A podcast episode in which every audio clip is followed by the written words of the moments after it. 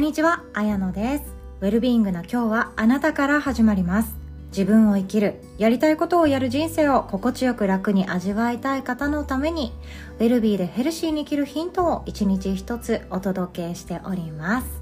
ウェルビーパートナーのあなたはいかがお過ごしでしょうか？私はですねこのポッドキャストチャンネルを一度でも聞いてくださった方のことを勝手にベルビーパートナーの仲間だと思って読ませていただいております最近はですねあの私がお送りさせていただいたメールとかのお返事とかなんかいただいた感想とかで「ウェルビーパートナーのなんちゃらです」って名前を書いてくださる方がいらっしゃってもうキュンキュンしております。めっちゃ嬉しいです。本当に本当にありがとうございます。ウェルビーというのは幸福そのものです。パートナーということは私と仲間です。悪巧みするいたずらをするような仲間です。自分からウェルビー幸せが始まってんだぞっていうのをいつだって心の内側に持っていていただけたらなと思っております。で今日の本題はですね行きたくないに出会える喜びっていうお話です。行きたくない。行きたくない。学校に行きたくない。会社に行きたくないとかあとはピアノのレッスンに行きたくないとかえ今日だるいからスイミング行きたくない？とかなんか行きたくない？とか彼氏のとこ行きたくない？だってどうせ別れ話されるんじゃん。とか旦那の実家に行きたくない？だってさみたいな感じで いろんな行きたくないがあると思うんですけどこの行きたくないっていう感情と自分との出会いの喜びっていうところですね。なので行きたくないところに行かなきゃいけないとか学校に行きたくないけれども行かなきゃいけないその学校にやっとたどり着けた喜びじゃなくてその感情ですね。自分の内側から行きたくないっていうものがあるんだに気づけた方おめでとうございますっていうお話です。これめちゃくちゃマインドフルネスなことなんですよ。なんちゃらしたくないとか嫌だとか行きたくないとかやりたくないやめたいとかそういう感情に気づけたっていうことってすっごくおめでとうなことなんですね。でどうしてこれを思うかっていうと昨日の朝ですね子供とその近所の子たちと一緒に学校に行くっていうのが私の日課なんですけど学校にいて「バイバイいってらっしゃいみんな今日もいっぱい食べてきてね」みたいな。給食いっぱい食べてきてねあとは何でもいいから元気で帰ってきてみたいな感じで「バイバイ」ってしてお別れするんですけどその後にスーパーに寄ったんですね。でスーパーに寄って、うん、お家に帰ろうって思った時にもう10時とか11時ぐらいが来てたんですよね。でその時に、えっと、興味あったから今なんか体育とかやってんのかなと思って小学校の前を通って帰ろうとした時にですね小学校の最後の50メートルぐらいの距離をですね多分彼女は1時間ぐらいかけて登校されている一人の女の子がいたんですよ。その子のおかげであこの行きたくない感情ってそうめっちゃ大事なんだよっていうのを、たくさんの人に伝えたくって。で今に至るんですね。でその姿めちゃくちゃかっこよかったんです。だって私行きたくないのにって言いながら歩くスピードは、えーと、と亀より遅かったと思うんですよね。もう行きたくないっていうのが私が彼女を見つけてからあの 100m ぐらい離れてたんですけどそのくらいからもう伝わってました。そのくらいから伝わってて自分の歩く歩幅が、えーと、足、まあ、じゃあ20センチぐらいの足なのであればその20センチの足を3センチずつずらして歩いてるような感覚ですね。でそのペースでちょっと散歩ぐらい歩いたら一回立ち止まってえー、どうしよっかな。なんで行くんだろうな。ってぼーっと考えてまた3センチぐらいずつ足をずらしてゆっくり進むっていうのを多分ずっとやってたんでしょうね。で、えっと、多分彼女のお母さんはもう学校の前の門で待たれてたんですよ。で遠くからやってくる自分の娘を門の前で待ってあげてよくここまで来たねって多分最後言おうと思って待ってると思うんですよね。でもその娘さんの手を引っ張ってさっさと行こうとかもうほんと行ってみたいな感じじゃなくって待つっていうことをされてるお母さんだったんですよ。あもう私もかっこいいなと思って。ちょっともう一人でネギネギを背負ってもうすんごい変な荷物持って変な姿勢で横歩いてたんですけどちょっと私もう涙出そうになったんですよね。お母さんかっこいいと思って。本当話しかけようと思ったんですけどいや彼女たちの大事な時間だと思って話しかけはしなかったんですよね。えただそう本当に多分行きたくなかったんだと思います。だってそれは誰がどう見ても行きたくないって顔と体と足と背中ともうランドセルそのものにも全てが書かれている状態で歩きたくないけど歩くんだよなーっていうのが伝わってきたから。でもこの行きたくないにその年で気づけてよかったねって私すごく思ったんですよね。えっと、私も学校行きたくないって思ってた人です。行きたくないって思ってたけどその行きたくないな学校行きたくないななんで私風邪ひかないんだろうなんで私体調崩れないんだろう残念みたいな。健康すぎて残念みたいな感じで自分の小学生時代の頃は思ってた頃があったんですけどこの行きたくないなって思った次にいや行きたくないなんて思ってる私ダメだよねとか行きたくないなんて言ってる私のことお母さん怒るんだろうなとか行きたくないとか言ったら真面目に言ってそして学校楽しいって思ってる子たちと私は違うんだ。私はそうなれないんだ。私って残念な人間なんだというふうに自分がダメだとか自分が違う自分が間違ってる。だから行きたくないの次に行きたくないんだよねそうだよねじゃなくって行きたくないなんて書き消そうっていう努力をめちゃくちゃしてたのを記憶してるんですよね。でも本当に行きたくない時って都合よく体調が悪くなってくれたりとか行きたくないって思ってると台風が来てくれたりとか行きたくないって思ってると法事が入ったりとかでああ行かなくて済んだありがとうって思う瞬間もあったんですけどそれでもやっぱり通常モードで学校に行くっていうことはついて回ったんですよね。その頃から私自身は自己否定がずっと続いてます。会社だってそうです。会社行きたくない。もう行く意味がわからない。みんなストレス発散に私を怒るために私はあの席に座らなきゃいけない。嫌だみたいな。私がしたい仕事はもうこの仕事とことん本当に極めたいしやりたいし楽しみすぎるのにさなんでさみたいな。なんでさこっちをやって作るの？どんでなんで私の荒探しばっかりするの？も行きたくないよみたいな感じで思ってた時期もあったんですよね。でも大人になってからの行きたくないなんてそんな考える余裕もないし行きたくないなんて思ってる自分ってなんてお子ちゃまなんだろうって自分で分かっちゃうわけなんですよ。だからそこでもまた自己否定をしてしまうんですよね。行きたくないけどそんなの抱えてる私がダメだとかそんな気持ちになってる場合じゃないとかそんな気持ちでいるまだまだ社会人になりきれない自分が未熟だダメだもっと頑張らなきゃもっと成長しなきゃもっとまだまだきゃもっと大人にならなきゃみたいな形で自己否定をする。でも自己否定をしてもしてもすっきりしなくって休んだ日があったとしてもまた行く時に体が重たくってでも体が重たいのは全部自己責任だって思っててなんだか悔しいな苦しいなもうなんか消えてしまいたいなとかいろんなことが思うわけなんですよね。でもそうはならないわけで私が欲しかったのって多分本当に行きたくないよね。そうだよね。行きたくないよね。ってまず自分とめっちゃくちゃ深いところで共鳴するっていうこと。共感するっていうこと。私行きたくないんだよね。っていうこと。この行きたくないとか休みたいとかやりたくないっていうことって誰かから見るとえわがままじゃんとか。協調性本当ないよねとか。また自分のことばっか考えてさって多分陰口言われたりとかいやいや直接悪口言われたりとかするわけなんですよね。でもそういう感情ってとっても大事じゃないですか。それをもうできてる。小学生の頃からもうできてる。私はあの彼女の姿がとってもかっこよくって行きたくないよ行きたくないさ私だって見てこんなに行きたくないっていう歩き方してるじゃんっていうの歩き方で もう歩いて多分30秒もしない道を1時間2時間かけて歩いててでもそのなんでしょうね家からのもしかしたら普通に歩いたら5分で着く道のりを23時間かけて投稿している彼女かもしれないです。それでもかっこいいって思ったんですよ。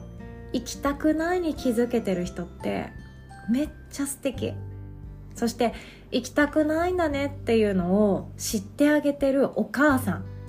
かっこいい。素敵。素晴らしい。なんかもう感動しちゃって私今ちょっと泣きながら喋ってるんですけど。あの未来ラボ生の中にもですね不登校児を抱えてるお母さんとかあと障害児を抱えてるお母さんとかもいらっしゃるんですよ。いろんな境遇の方とかで普通の子がチャカッと、うん、チャカッとって変ですね。チャカッとっていう言葉ないな。シャシャッとささっとチャキチャキできることがとっても時間がかかっちゃうとかサクッとやったらできる話だったり終わることをすごく時間がかかっちゃうとかっていうのがあってなんか悔しい思いをされてたり。なんで私のお家はこうなのとかなんでうまくいかないのとかいろんなことが多分抱えられてる方が多く集まってると思うんですよね。でもそれでも分かってあげてる分かろうとしているその努力っていうのが私はいつもとってもかっこいいなって思って見ています。不登校って今の時代はもっともっと受け取り皿っていうのが大きくなってきてるじゃないですか。受け皿が大きくなってきていてあその考え方も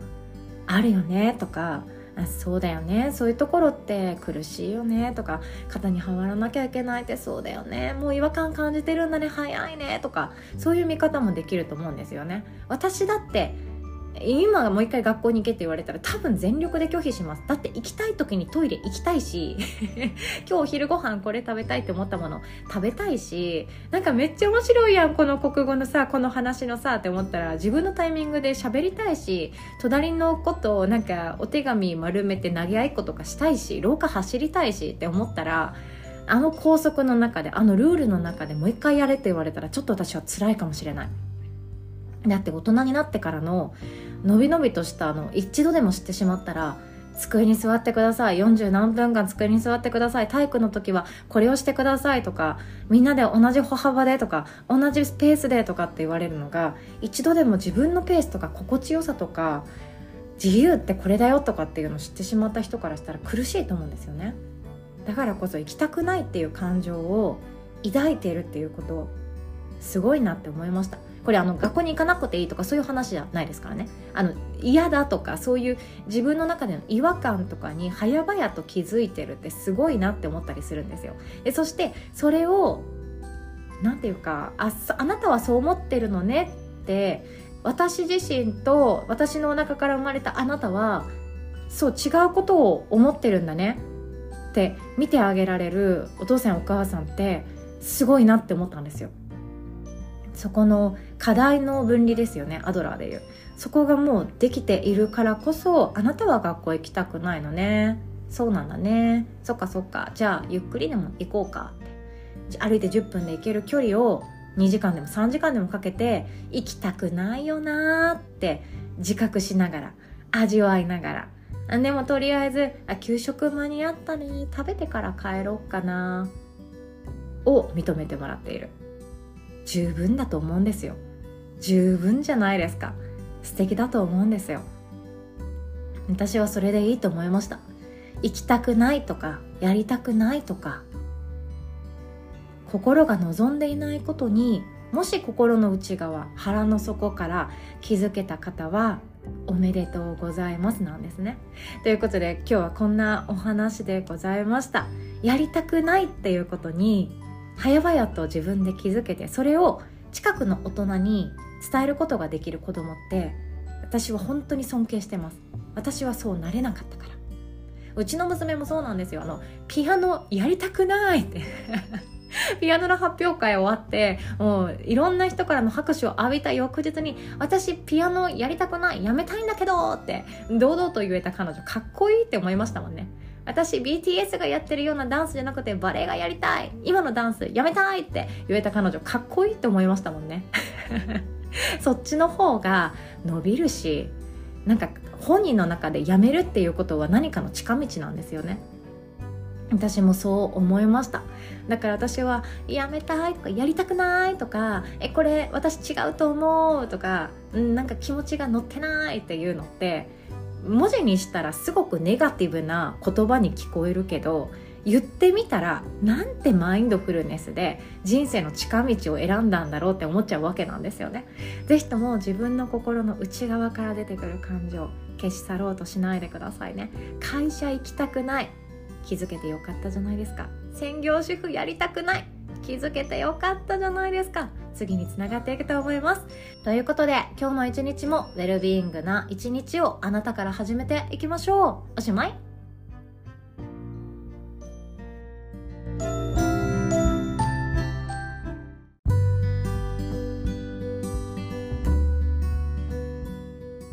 最後にお知らせをさせてください。オンラインワークショップセミナーのお知らせでございます。まず9月6日水曜日の夜7時30分からは個人ビジネス始めの一歩コーチカウンセラーセラピストっていうお話です。副業であったり自分で在宅でこれから何かビジネスを立ち上げようかなって思ってる方に是非ともご参加いただけたらなと思っております。で特にですねカウンセラーっていうお仕事はですね一家に1人いた方がいいんじゃないかなって私思ってたりするんですよね。子供の話を聞く時友達の悩み相談を受ける時これってカウンセラーのスキルめちゃくちゃ大事なんですね。っていうところもありますので自分のために自分の人間関係のためにそして誰かのために近い存在のために使っていただきたい技でもあるかなと思います。そして9月15日金曜日の19時30分からは脱 SNS したい集客苦手な方へ自分迷子さんのためのスモールビジネススタート講座となっております。こちらは私一人での開催なんですけれどもどちらかというとこれからポッドキャストチャンネルを始めたいなとか声を使って発信してみたいなっていう方に来ていただけたらなって思っております。私自身はですねインスタグラムもフェイスブックもツイッターも見るのも疲れるし発信するのもちょっと苦手意識があるタイプなんですよね。そして苦手な人とはできる限り関わりたくないっていう頑固な思いがある中で発信活動を始めましたそして私の中でポッドキャストっていうのは私の人生を救ってくれたもう素晴らしいツールであり私と同じように昔の私と同じようにビビリで、うん、本当にビビリで相思相愛の価値観の合う人とつながれたらいいなって思ってる方には是非とも使っていただきたいツールの一つでございますのでご興味ある方是非ともご参加くださいそして9月19日火曜日の朝9時スタートですこちらはですね睡眠の専門家ねむちゃんによる特別開催快眠セミナーでございます心地よく眠り思いのままの毎日を作りたい方に来ていただけたらなと思いますで睡眠の力ってすごいですどれだけ起きてる時間で頑張ったとしてもいい睡眠をいいタイミングでそしてそのスキルですよね。睡眠のスキルとかそれを知った状態で眠った方が夢が叶いやすい。思いのままの人生を手に入れるっていうことの近道になっていくそうなんですよね。私も一緒に学んでいこうと思っておりますので私は生徒代表として参加させていただきたいなと考えております。そして9月28日木曜日の朝9時からですね新しい講座です。自分が愛おしくなるマインドフルネスライフの作り方ということで私がナビゲーター講師として開催させていただきます。こちらは無料でございます。でマインドフルネスを使って自分が愛おしくなるそして自分のことを大事に思える。誰かがいなくても何かがなくても私自身は満たされている。そんな毎日の作り方っていうヒントを提供させていただけたらなと思います。特にこのような方が対象です。未来のことを考えると不安で辛くて苦しいっていう方過去への後悔が消えなくっていつも同じところで行ったり来たり考え事している方自分から生まれる負の感情をコントロールできない方イライラっていう感情に左右されている方自分を生きている心地がしない方悩み続けている毎日から卒業したい方これは全て昔の私自身なんですけれども是非ともここから一歩抜け出してみたいなっていう方に参加していただけたらなと思います。マインドフルネスは激動の変化の時代を心地よく自分とつながったまま安心して自分を生きたい方の必須アイテムとなっております。なお当日リアルタイムでご参加された方だけへのプレゼントなんですけれども何でもウェルカムな質疑オートタイムそして今日から安心な自己共感ワークのやり方。そして3つ目はですね子供と円満マインドフルネス会話術をプレゼントさせていただきたいなと考えております。そしてこちらもぜひご参加いただけたら嬉しいです。9月30日土曜日朝9時スタートです。あなたのやりたい仕事を見つけるワークです。仕事の死はお仕事の死使える死ではなくて志の死です。あなたの心から志したいものそれを見つけていくワークっていうものを一緒にさせていただきたいと思っています。あなたのやりたい仕事志のある思いのこもった仕事。これはですね意外と自分だけでは見つからないことがあるんですね。っていうのも自分がもうすでにそのやり方とか考え方を知っていたらそのやりたい仕事で大成功を収めて最高私って言ってる状態だと思うんですよ。やりたい仕事っていうものがもし今やりたくない仕事をされているのであればなおさらですし自分のやりたいがわからない方にも来ていただきたいなって思っているんですよね。やりたい仕事がある人生って本当に心地いいです。自分が好きなこと自分が私これやりたいっていう思いをまず知っているっていうこと理解しているっていうことそして私これやりたいっていう思いに寄り添いながら思ったこととやっている行動が一貫していること一致していることそれって自分を大切にするっていうことの一つなんですね。ご興味ある方はぜひとも参加していただけたらなと思います。詳細はこの音声の概要欄の URL リンクからタップして進んでいただけますと幸いです。お会いできるのを本当に本当に楽しみにしております。ではまた。おしまい。